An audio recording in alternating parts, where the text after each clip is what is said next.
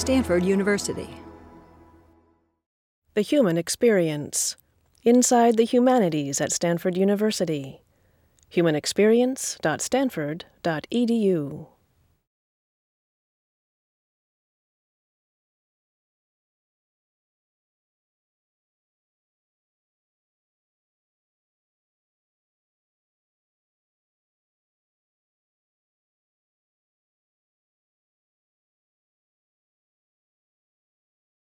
But I want to focus here uh, for a second on the broader motivating idea that is sort of standing in the background of the whole argument this basic premise that desire is a kind of lack.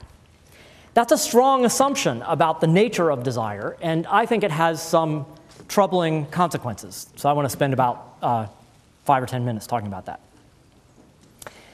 So, the idea again is that desire is basically a form of lack or need for something. You desire something only because you don't have it, and so as soon as you do have it, then you stop desiring it.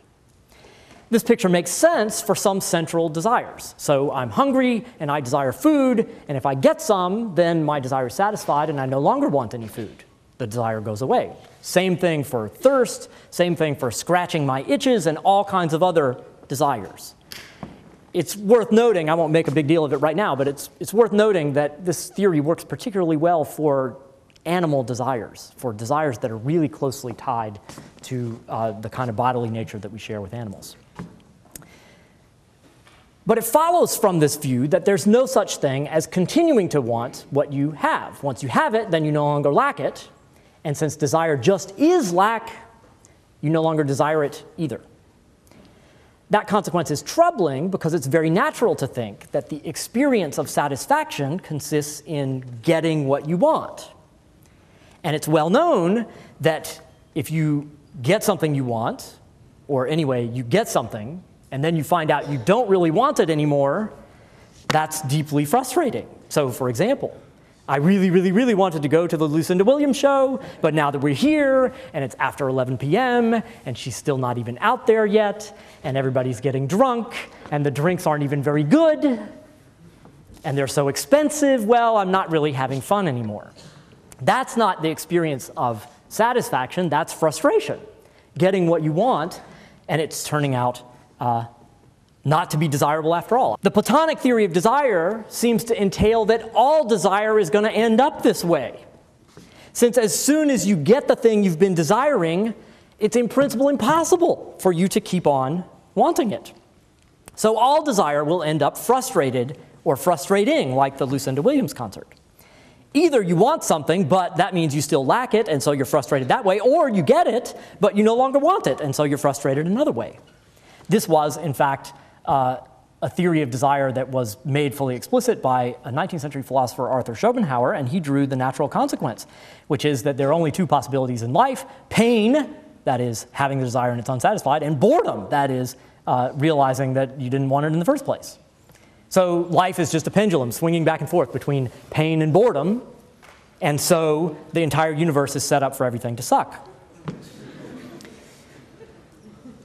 Now, Socrates does make a later concession. So that, that view that everything sucks, that's known as pessimism. That's the technical philosophical word for that, for that view. Socrates does make a later concession on this point. He admits that you can desire continued possession of something that you already have. But that doesn't really concede enough, I think. This sticks with the basic idea that desire is still lack, and now it just focuses the lack on the question of future possession. So I'm worried that about the security of my future possession, or I don't yet have the future possession, so I'm worried about I lack that. And so the basic conception of desire as lack is still uh, intact here. It's still the driver for the desire. But clearly, I think, it's possible for me to continue desiring something that I have, even if it's all about the past. So I desire the friendship that I have with my best friend from college, even though he lives in Chicago, we never see each other anymore. The whole thing is about the past, but it's one of the most important relationships in my life. Here's another example. I'm trying to try to put a sharper point on it for you yourself. Think about you yourself. The time will come for all of you, some of you sooner, some of you later, when you desire the support, the love, the good relationship, which I'm sure you have which you rely upon with your parents. the time will come when you desire that very much, you desire the maintenance of that good relationship, but you do not desire that they stand up in your face all the time and involve themselves in your present and future activities. You want the relationship, you just don't want it to be now. You want it to be then, right? Okay, so uh, that's a case where you really do want something that you have, this good relationship, even though uh, your concern is not that you'll continue to have it. Your concern is that uh, you do have it. In these cases, we clearly desire what we have, and we desire it not because of some lack or some worry about future possession. We want them because they're good to have, and having them does not make them any less good to have. Now, Plato, of course, could bite the bullet here and just insist that desiring is intrinsically bad, and it shows that we're limited, we're not like the gods, and it would be better to be like the gods and not to be dependent, not to have any desires at all, simply resting in the possession of invariable, constant goods. Maybe that would be something like contemplating the forms. Think again of that picture.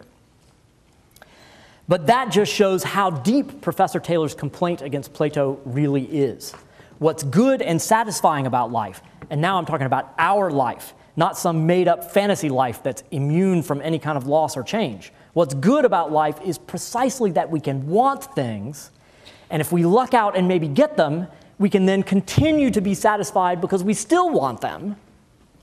Indeed, we can feel blissfully content with our good luck in getting them. Note here that this is perhaps especially true about our love life where the satisfactions of love often don't depend on our lacking the qualities that we seek. The human experience. Inside the humanities at Stanford University. humanexperience.stanford.edu. For more, please visit us at stanford.edu.